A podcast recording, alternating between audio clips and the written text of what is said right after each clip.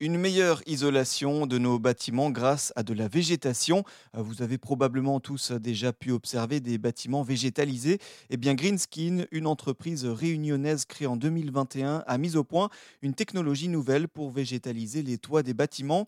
L'innovation réside en particulier dans le revêtement utilisé. Stéphane Boudrandi, son cofondateur, nous explique. Nous utilisons un support qui, lui, est aujourd'hui en PVC recyclé, qui pourrait évoluer d'ailleurs, hein, puisqu'on continue à faire de la recherche et développement pour ça, et euh, sur lequel on va accrocher des feutrines qui sont elles-mêmes aussi en euh, tissu recyclé, et sur lesquelles on va arriver à mettre des végétaux. Donc c'est un support très léger, comme vous l'avez dit, qui offre euh, le bénéfice d'être en, en, matériaux recyclés et qui nous permet de résoudre tous les problèmes donc de poids, puisqu'on est à, à environ à moins de 20 kg au mètre carré, alors que la végétalisation classique avec de la terre, c'est souvent beaucoup plus, euh, 40, 80, euh, 100, 200, 600 kilos en fonction des édifices, et qui donc avec en, plus donc toutes ces problématiques liées euh, à l'antiracinaire, hein, puisque là le bâtiment est protégé par la végétalisation, par le, le système que nous proposons, plutôt que altéré. La même paroi peut être posée aussi bien verticalement que euh, sur un plan incliné, sans limite d'inclinaison.